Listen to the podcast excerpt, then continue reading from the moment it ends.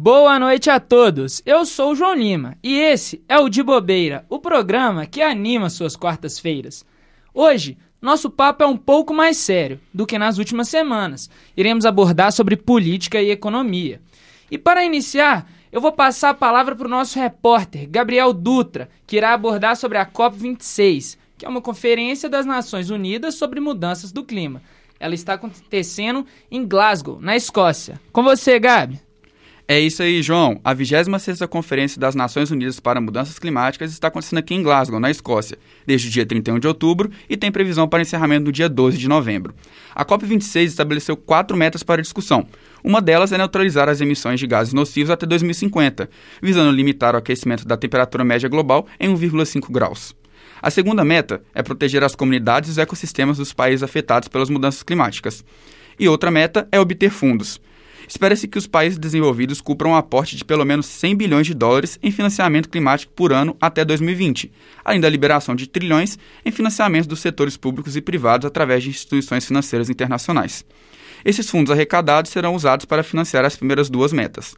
Por último, a cooperação global, de modo que governos, empresas e sociedade civil acelerem suas ações e colaborem para finalizar a regulamentação do Acordo de Paris durante a conferência. Nessa terça-feira, dia 2, foi determinado o Pacto Florestal, no qual 100 países se comprometeram em deter e reverter o desmatamento e a degradação do solo. O Brasil também assinou o documento. O presidente dos Estados Unidos, Joe Biden, destacou que temos que enfrentar essa questão do desmatamento com a mesma seriedade da descarbonização de nossas economias. Segundo a ONG Global Forest Watch, somente em 2020 a destruição de florestas primárias aumentou 12% em relação ao ano anterior, apesar da desaceleração econômica devido à pandemia. As medidas do Pacto Florestal devem apoiar atividades em países em desenvolvimento, como a restauração de terras degradadas, o combate a incêndios florestais e a defesa dos direitos das comunidades indígenas. Também nesta terça-feira, o Brasil e mais 100 países assinaram um acordo se comprometendo a reduzir em 30% as emissões de gás metano até 2030. O gás metano, oriundo das minas de carvão a céu aberto e da pecuária, tem um efeito estufa cerca de 80 vezes mais forte que o dióxido de carbono e é responsável por 30% do aquecimento do planeta, desde o período da Revolução Industrial.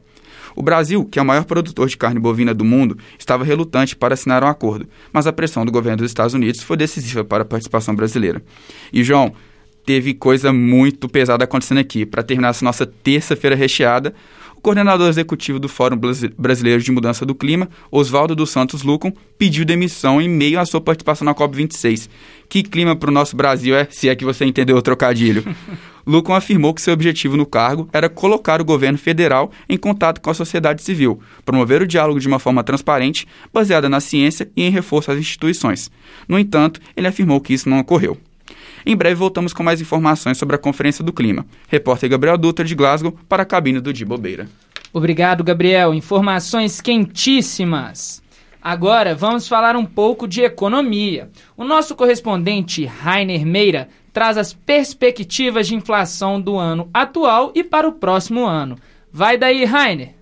A inflação no ano de 2021 será maior desde 2015 no cenário nacional, devido à subida do dólar principalmente, que ocasionou no aumento do preço dos combustíveis, aliado ao aumento do preço internacional do petróleo, e também pela escassez de água, que levou o governo a acionar usinas térmicas que geram um custo muito maior que as hidrelétricas. A alta da energia elétrica residencial já acumula um aumento de 28,8% em 12 meses até setembro desse ano. O preço dos alimentos também sofreu um grande aumento decorrente do dólar e do combustível, que estão ligados à distribuição e transporte de tais.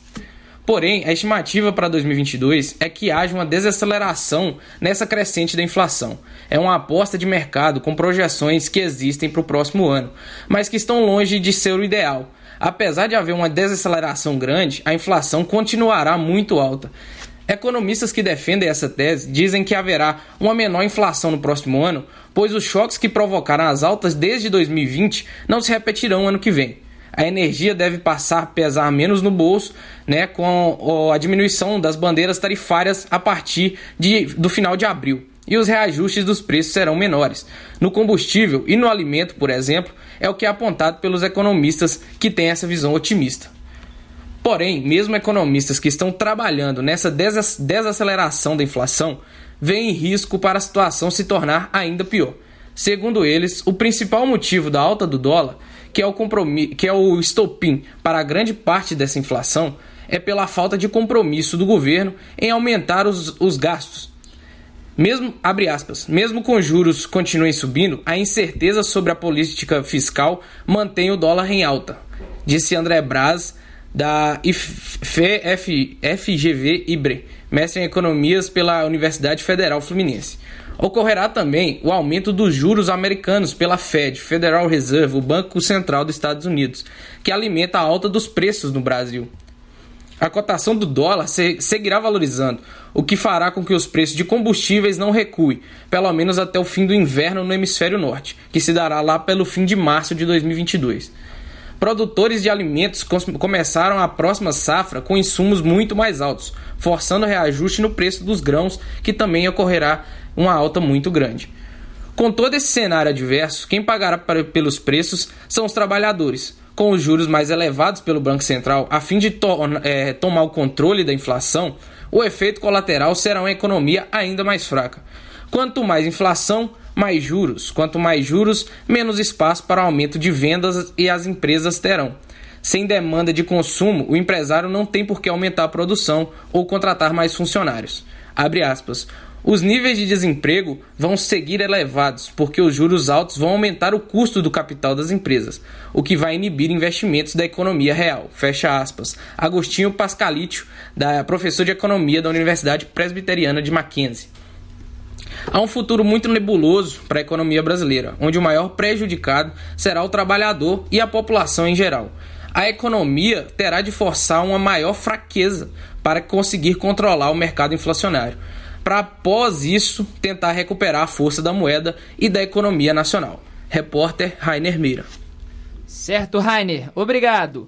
Agora vamos voltar com o nosso correspondente Gabriel Dutra, que irá falar sobre a CPI da CEMIG.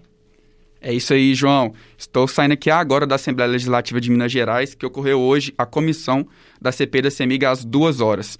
Essa CPI foi criada para investigar possíveis irregularidades na gestão e uso político da Companhia Energética de Estado de Minas Gerais, a CEMIG. E nessa reunião foram aprovados três requerimentos para dar continuidade nas investigações, que agora foram prorrogadas até fevereiro de 2021.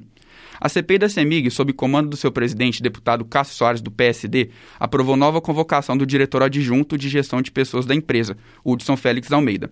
Entre outros atos suspeitos, ele foi interrogado pelos deputados ainda no início das investigações, em 19 de agosto, último sobre a, a prática indiscriminada da convalidação.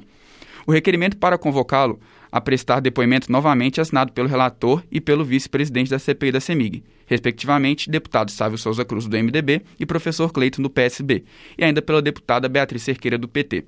Os deputados Zé Guilherme, do PP, e Zé Reis, do Podemos, votaram contrariamente ao requerimento.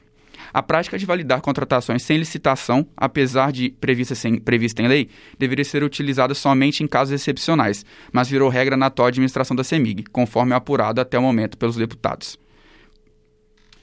Certo, Gabriel. Vamos chegando ao fim de mais um de Bobeira, o programa que anima as suas quartas-feiras. Um beijo, até logo e até a próxima.